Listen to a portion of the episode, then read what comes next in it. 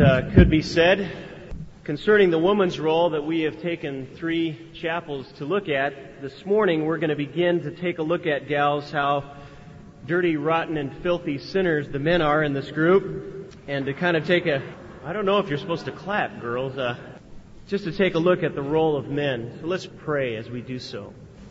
Father, I would ask that you would move in our midst this morning and help each man to come to grips with what he is supposed to be now and what he is to prepare to be for the future so that he might please you. Father, give us the courage to expose ourselves to your word. And we ask this in the name of Jesus Christ.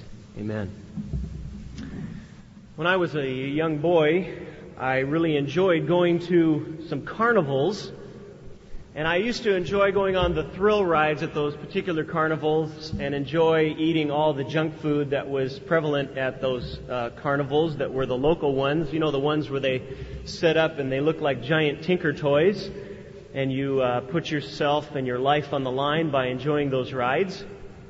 And one of the things that I used to enjoy, as well as that used to give me the greatest amount of fear, was to look at the kind of the freak shows that they had at these particular carnivals. And one year, they were advertising that the big attraction at this sideshow or this freak show was a two-headed monster. And so I paid my quarter, and I went inside and was horrified, yet at the same time fascinated to see a two-headed cow. There was a cow that had one head, a normal head in proportion to its body, and then it had a second head growing out the side of its neck. And it was very interesting and very fascinating and almost horrifying, but at the same time very grotesque to see a two-headed monster. Interesting that a two-headed anything is a freak of nature. A two-headed anything is something that is really grotesque. And that's exactly what the marriage relationship is when there are two heads. When there are two heads. When there isn't one head, but two. The interesting thing that we all know from Scripture is that the Bible calls the man of God in the marriage relationship to be the head of the wife. The question is, what is headship? What is headship? What is this leadership role that the man is supposed to apply? I mean, there's so much confusion about it. Yes, the man is to be a man who fears God. Yes, he's to be one who is a man of the Word. Yes, he is to be a man of prayer. He is to be a man of humility and a man of obedience. But what is this role of headship? How does it play itself out? I'd be willing to bet that we would not all agree on the Ten Commandments of masculinity. In a recent book that I read, they laid out ten qualifications or ten commandments that a man is supposed to be. And if we were to ask this crowd this morning, I would believe that we would be somewhere divided in between both agreeing with it and disagreeing with it, both accepting some and rejecting others. Here they are. If a man is to be truly a man, he shall not cry. He shall not display weakness. He shall not need affection or gentleness or warmth. He shall comfort but not desire comforting. He shall be needed but not need. He shall touch but not be touched. He shall be steel, not flesh. He shall inviolate and never inviolate his manhood. He shall stand alone. He shall never be transparent. And for us Christian men, ask yourself this question. Why is it that some of us in this group here this morning cannot nor will not lead other men? Ask yourself the question, why is it that my girlfriend, my girl dash friend, will not follow my leadership?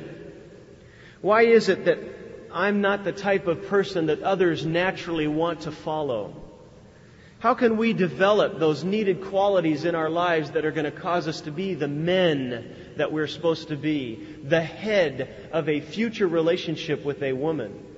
How can we develop the faith of an Abraham, the courage of an Elijah, the audacity of a Samson, the utter trust of David, the death-defying determination of a Daniel?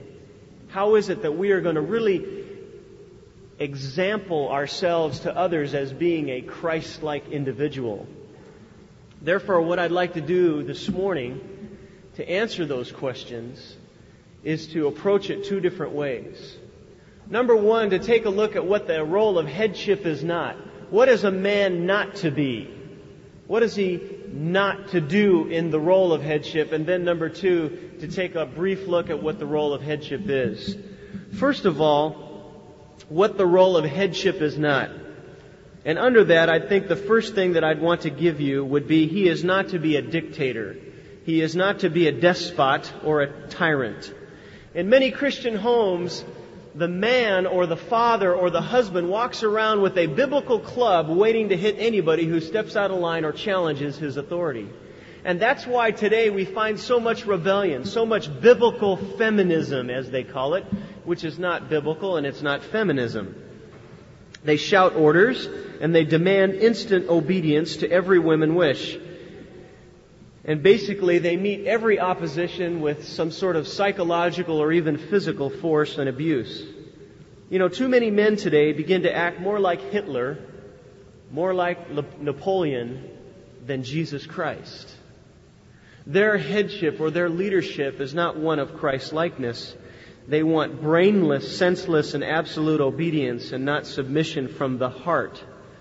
Not submission from the heart. You know, gals, just as a little hint, as we're looking through this, we're going to take some application to your future dating relationships. Watch out for the guy who continually reminds you of your role. Watch out for the guy who continually reminds you to submit or to find your place. Because that may be the man who is the dictator, the Hitler in his role as a man.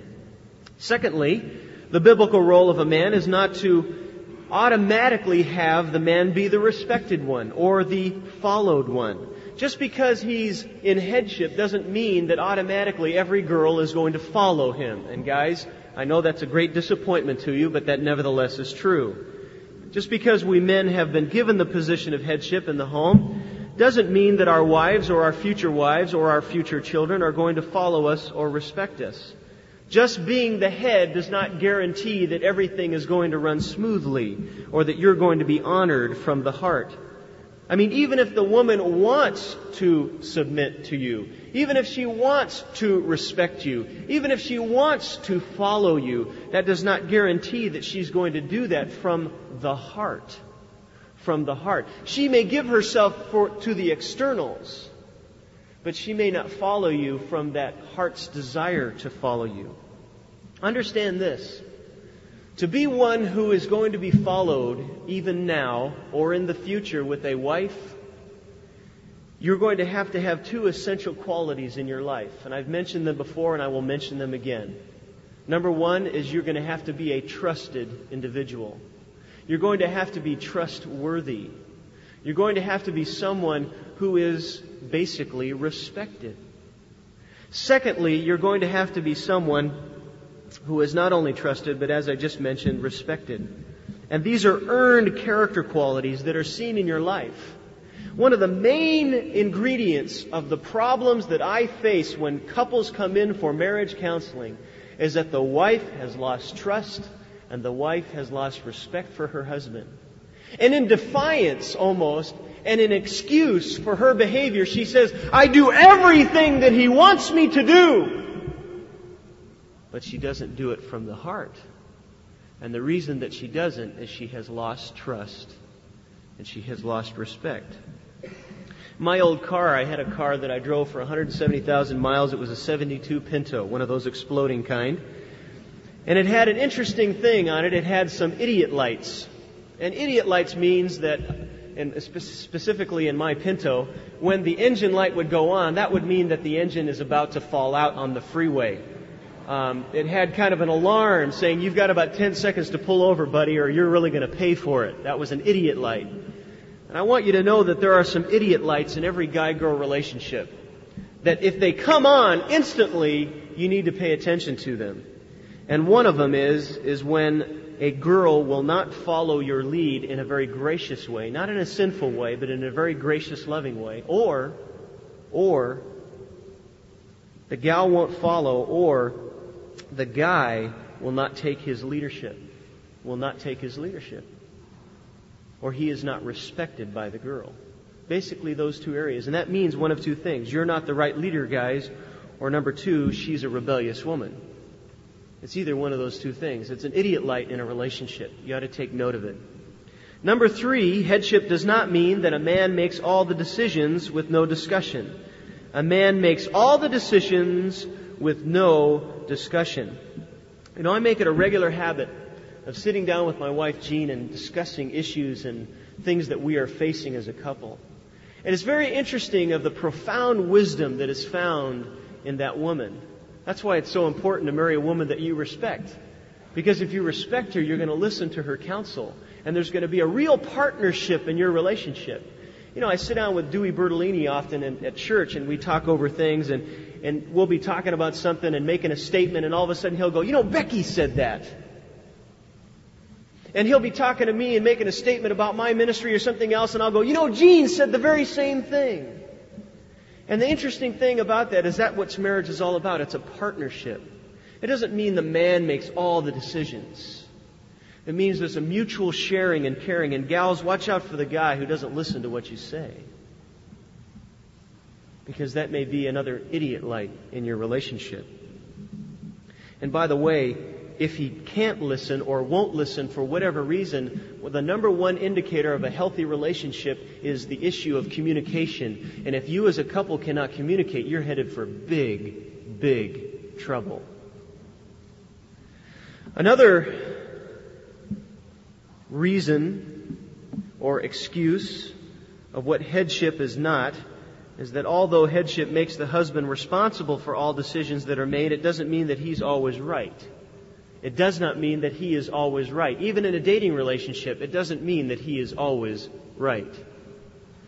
My, when I was growing up, my brother, who is four years older than myself, and he's an incredibly intelligent man. He's now a doctor, a medical doctor.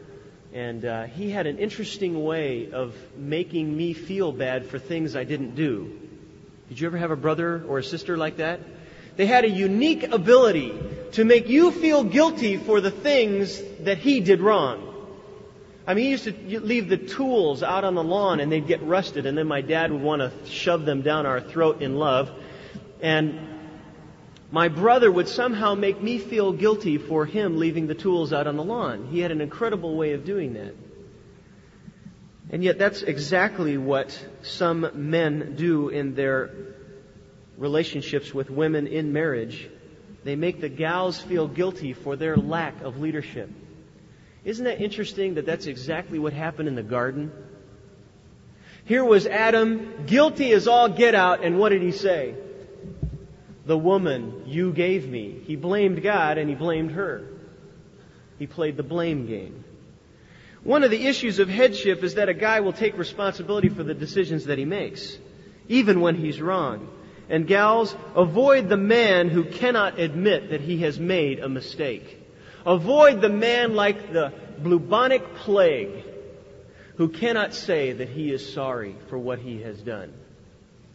That's a man who will give you great misery the rest of your life. And guys, avoid the woman who challenges every decision that you make. Because all that is is an indication that she does not respect you. She will not follow you. Fifthly, headship does not mean that the wife is inferior.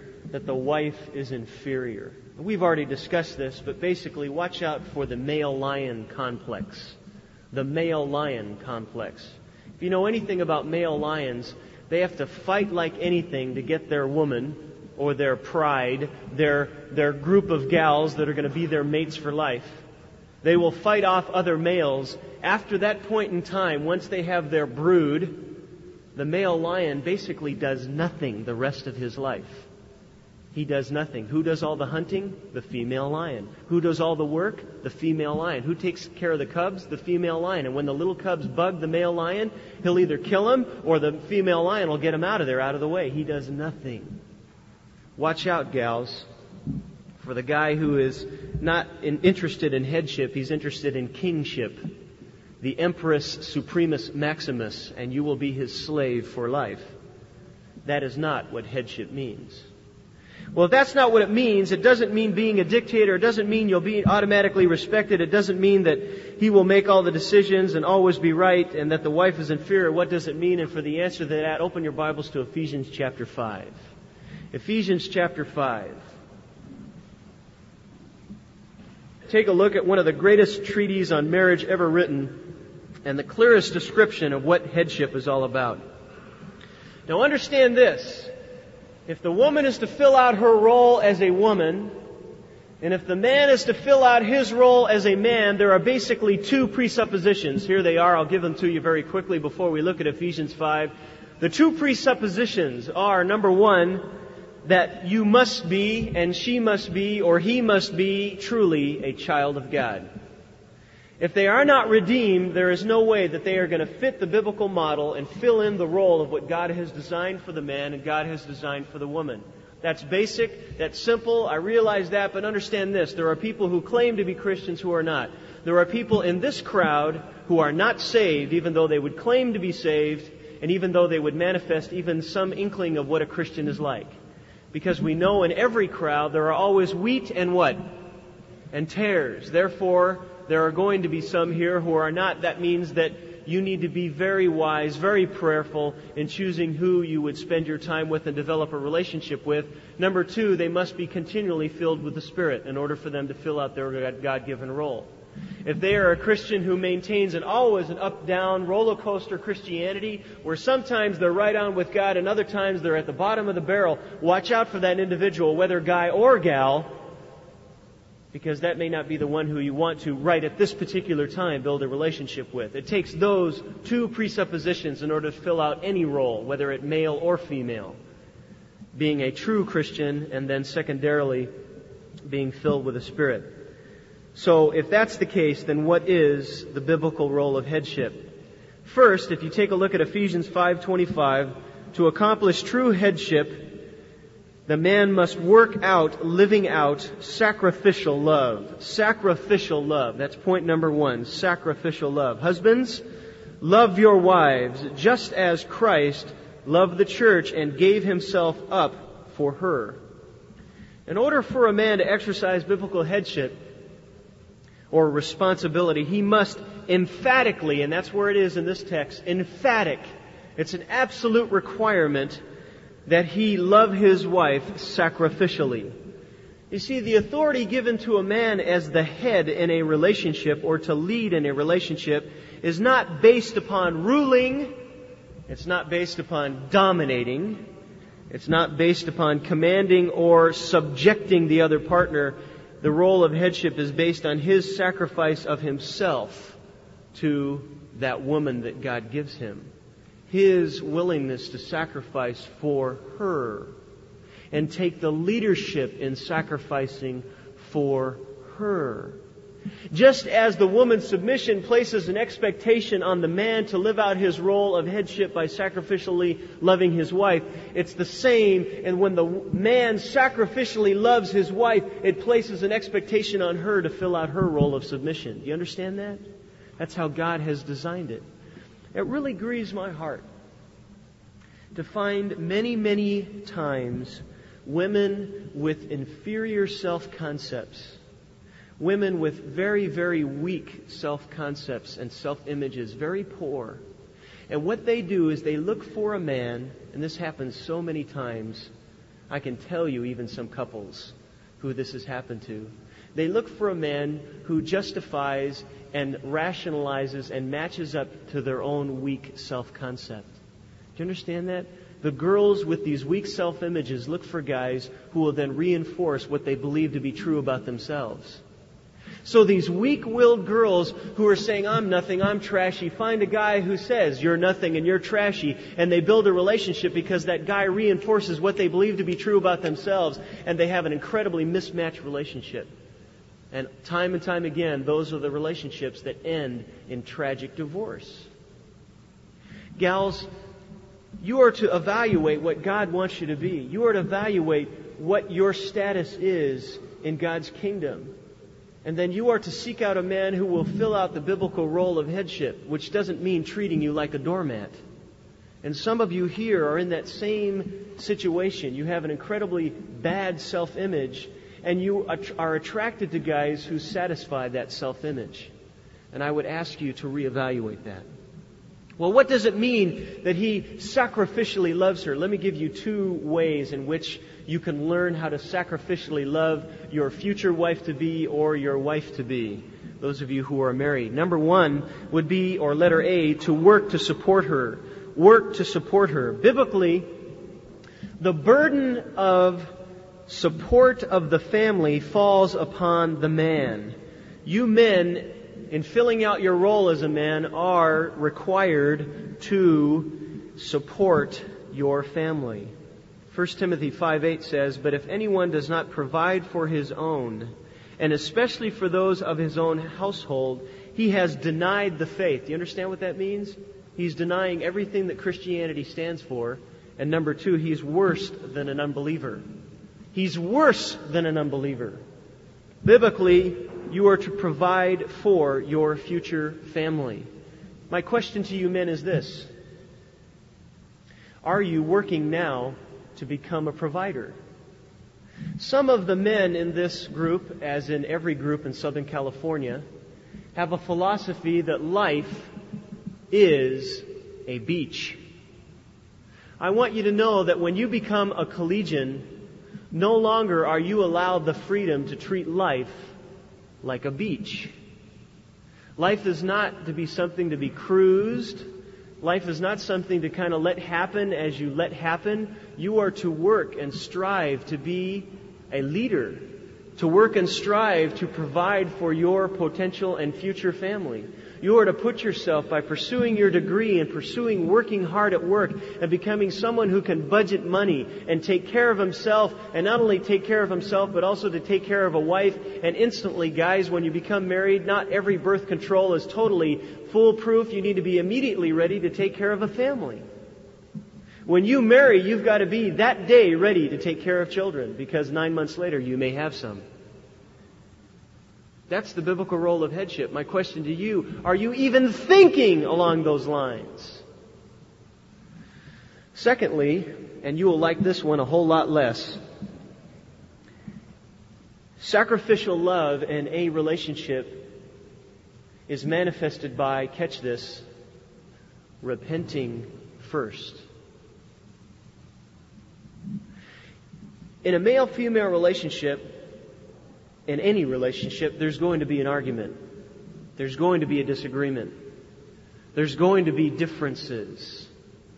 And whenever there is an impasse, whenever there's a situation where there cannot be a satisfactory solution, and there is heat and there is tension, you men are to do exactly what Jesus Christ did. Now follow this. Jesus Christ died for the ungodly. Jesus Christ died for people, even though Jesus Christ was absolutely right. Was he not? Was he absolutely pure? Did he ever make a mistake? Did he ever even sin? No, he did not. Yet he died for those who sinned against him.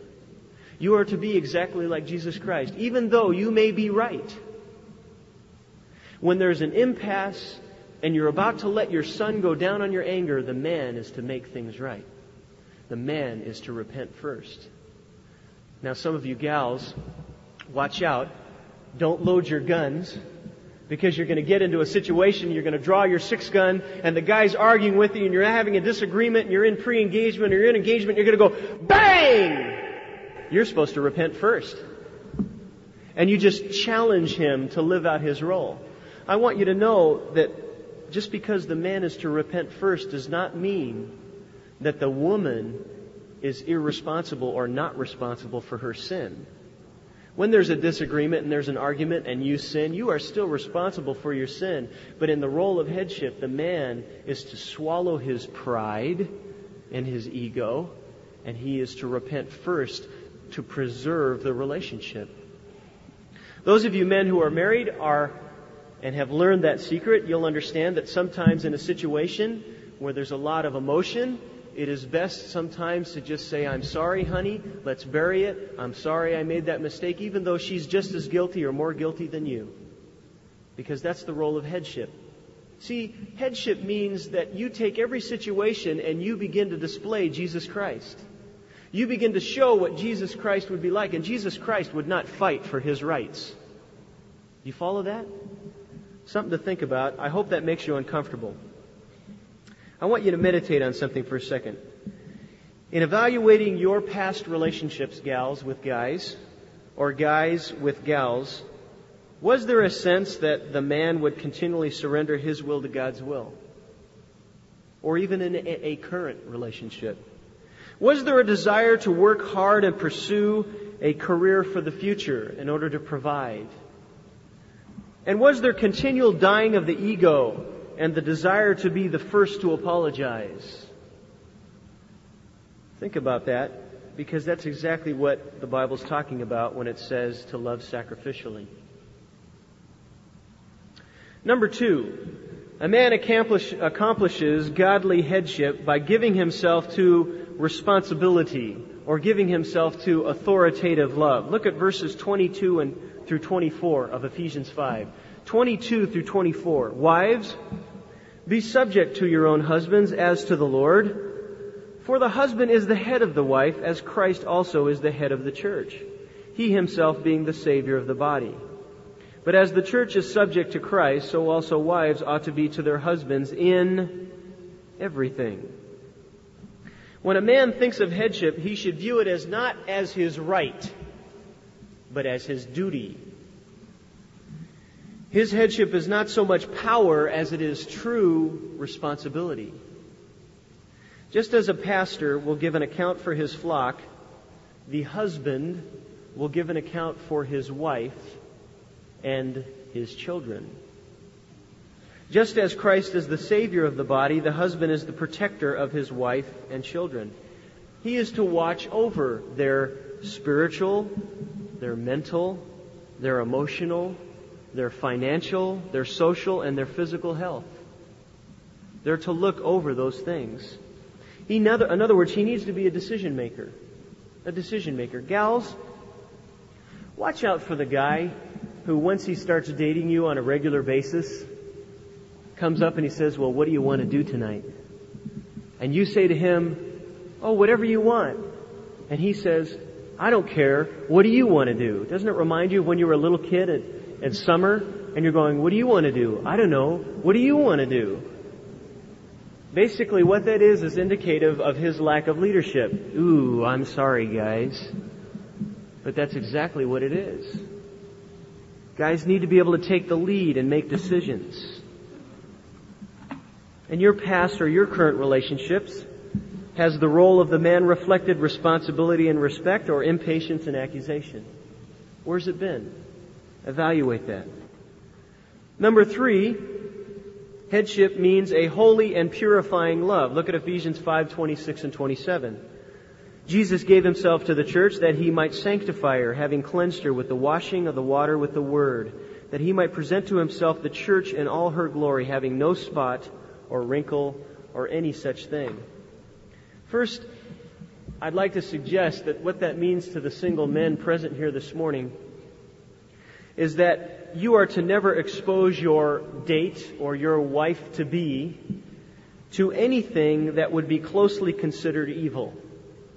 If you love her with a holy, purifying love, then headship means that you prevent exposing your date to evil. That means that the true man of God is extremely careful where he takes his date, and what he shows her, and what he does with her. He's very careful when he chooses where he goes and what they see together. Secondly, if you look at verse twenty-six, you'll notice that Christ sanctifies and cleanses the church with the word. And what that means is not only is the true man able to teach and instruct his wife-to-be or his date, if you're not going to build her up, guys, if you're not going to equip her to be more of what Jesus Christ wants her to be, you have no right to take her out. Now, that does not mean, for those of you who are quick to apply things, that every date means Bible study and prayer. and fasting. Of course, for us guys, that could really be convenient if fasting was included in that.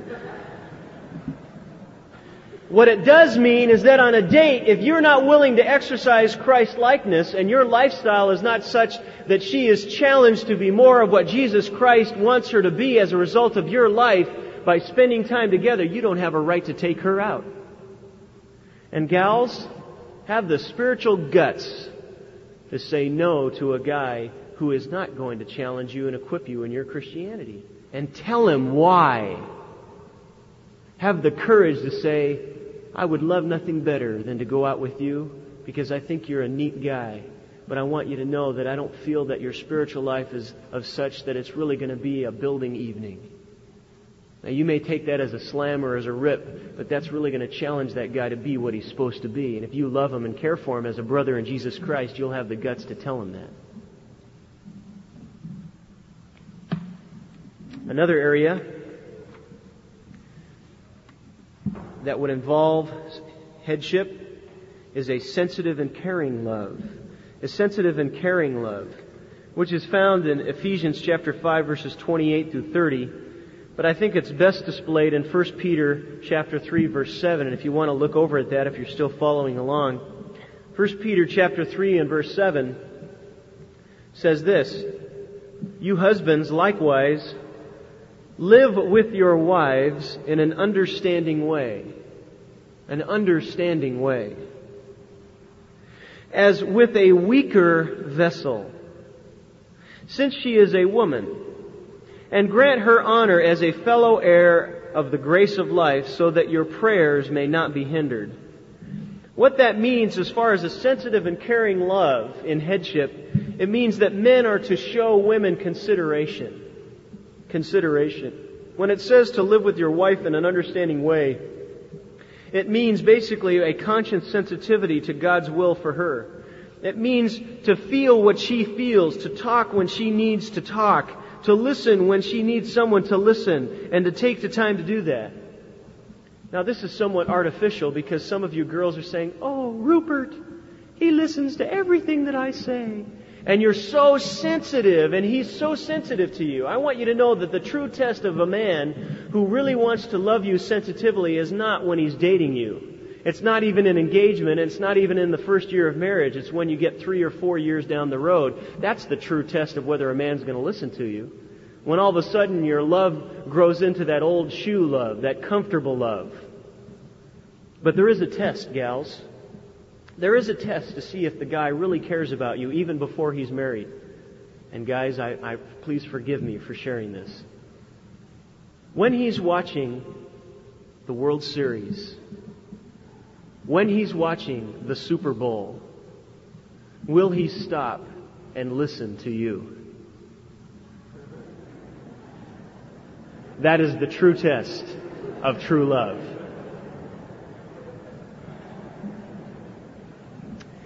Another way that First Peter tells us, some of you gals have marked on your calendar, October.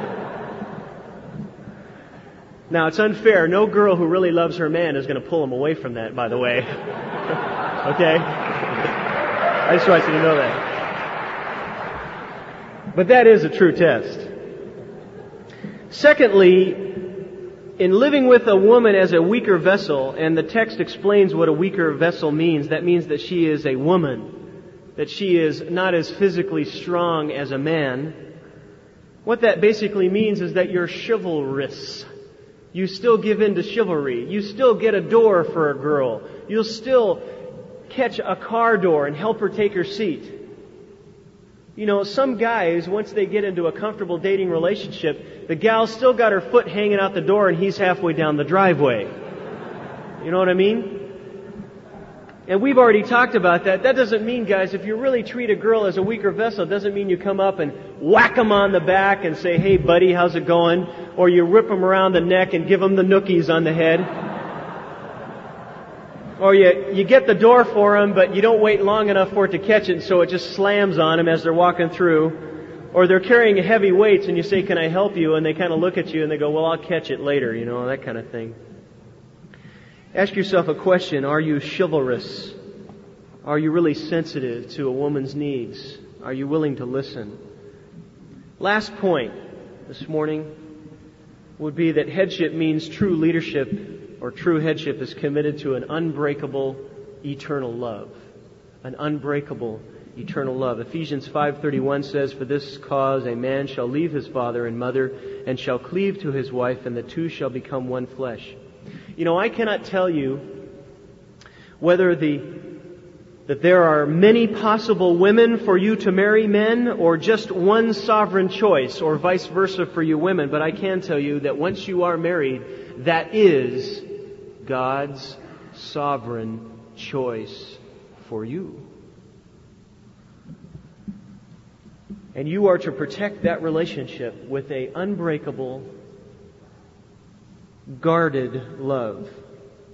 Even if you make the worst mistake in the world and marry an unbeliever and are surprised to find yourself married to an unbeliever someday, you are still not to break off that relationship, because Malachi two fourteen through sixteen says that God hates divorce. What that means in the text is that someone who divorces his wife, or a wife who divorces her husband, is considered by God to be a traitor, someone who is deceitful, treacherous, and unfaithful. And the man who exercises true biblical leadership with a woman, with his wife, will never go back on the promises that he made on his wedding day. He will never go back on his covenant. He will never try to erase the one flesh relationship. Can you see why God hates premarital sex? Because it indicates a one flesh relationship, which is indicative of a whole life commitment. That's why he hates it. It's unfortunate, but statistically, even in the Christian community today in the United States of America, half of all marriages that start will end in divorce. I would like to visually illustrate this just for a moment. I would like this half of the room, this whole half, right over here to stand up, please, just for a moment, and remain standing. I would like both halves of the room now to look at the other half and to catch the idea and the the truth of the illustration that half of the marriages, whether at this half or this half in this group, are going to break up and end in divorce. Statistically, in our country, not just in the secular environment, but in the Christian world, half of our marriages are breaking up. You may be seated. My question to you is, how loyal are you right now? How loyal are you right now? How unbreakable is your love? Are you one who is going to commit yourself to that absolute unbreakable covenant, no matter what? I have the opportunity at my church to work with the premarital ministry, and uh, am involved on the council of men who decide if a marriage relationship is really of the Lord. And I know that's an incredible big responsibility as we kind of survey every relationship and, and examine the qualities that are found in these relationships and how these guys and gals are being matched up. And there's no greater joy for me to work with the couples that I even have the privilege of marrying.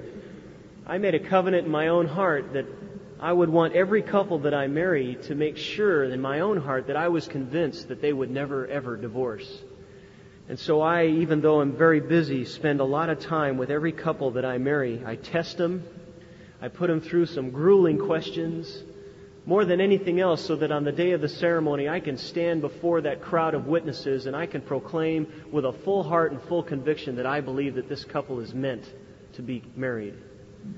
And I will spend time even in a social relationship with these couples. I will have them over my house, or they will go out on a double date with myself and my wife, so that we can, as a couple, examine them as a couple. And then even the ceremony, we'll talk through that and what it means and what the promises that they're making, so that it's not said in a vacuum. It's not just blind repetition, but it's from their heart. But it's interesting, in all the process and in all the discussion that goes on with the couples that I marry, and even beyond that with the couples that are screened through our church, which is somewhat like a marriage factory almost at Grace, we get some very interesting couples that come through. One gal, twenty-two years old, listed this for her reasons for marrying her potential mate. Listen to them very, very carefully. Her man was had a strong love for, belief in, and de- dependence upon the Lord Jesus Christ. Her man had strong moral character. He was able to execute good judgment and good decisions. This is the reasons why she felt she should marry this man. He was honest, and she wrote down, "I respect him tremendously." While she wrote that, and for a year prior to them writing that, she'd been living with him. They both claimed to be Christians, and in their entire relationship, both knowing that it was wrong before God. Isn't that incredible? She could list all of those qualities and yet at the same time be in a sinful relationship in such a way that they could not know God's will for their lives. She really didn't know what biblical headship was. She didn't know what strong moral character was. She didn't know what dependence upon the Lord was. And I want you gals this morning and you guys to know what it is. And I'd like to wrap up our time by giving you seven little qualities for those of you taking notes, and it's just going to run right through them like a grocery list of what a true biblical man is. Number one, he's mannered. He's mannered. That means that he behaves politely. He's kind. And his behavior is very sensitive. He's mannered. A true biblical man who is going to fill out the role of headship, number two, is going to be righteous. Righteous. He's going to be pure, first with himself and then with others. He's going to have high physical standards, so that he would never compromise with a gal. Number three is that he is responsible, or another way of saying that would be respected. He works at home and at school and others in such a way that he fills out his responsibilities. He's one who is faithful to do what he's been called to do. That means homework. That means his job. That means being on time. He is responsible. Number three, he is interested. Um, excuse me, number four, he is interested in details. He is very sacrificial. He will deny himself and his own priorities and listen to you. Number five, he's a guardian. He's a guardian, or another way of saying that would be a protector. He's protective of women, of their safety, of their needs. At a, at a nighttime gathering, he will take the time to walk her to her car so that she is safe. He is concerned about her as a weaker vessel. He is sensitive to her. The next one would be, I think, number six, and that would be that he is honest. He is honest. It means he has integrity. He's truthful. He's consistent. When you cut him or when a trial comes his way, he bleeds Bible. He bleeds Bible. And then the last one, number seven, he is tender. He is tender. It's easy for someone to laugh at him and for him to laugh at himself. That's a real test of a guy who really has a walk with Jesus Christ. Can he laugh at himself? Or does he has a A tender ego that is easily bruised? Is he willing to apologize first? Is he willing to be tender and t- treat women with kindness and tenderness and gentleness? If you guys look at those, mannered, righteous, responsible, interested, guardian, honest, and tender, that spells out in acrostic Mister Right.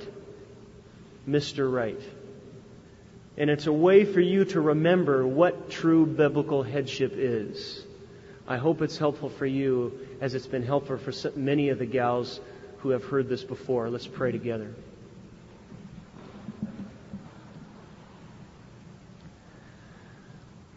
Father, we pray this morning,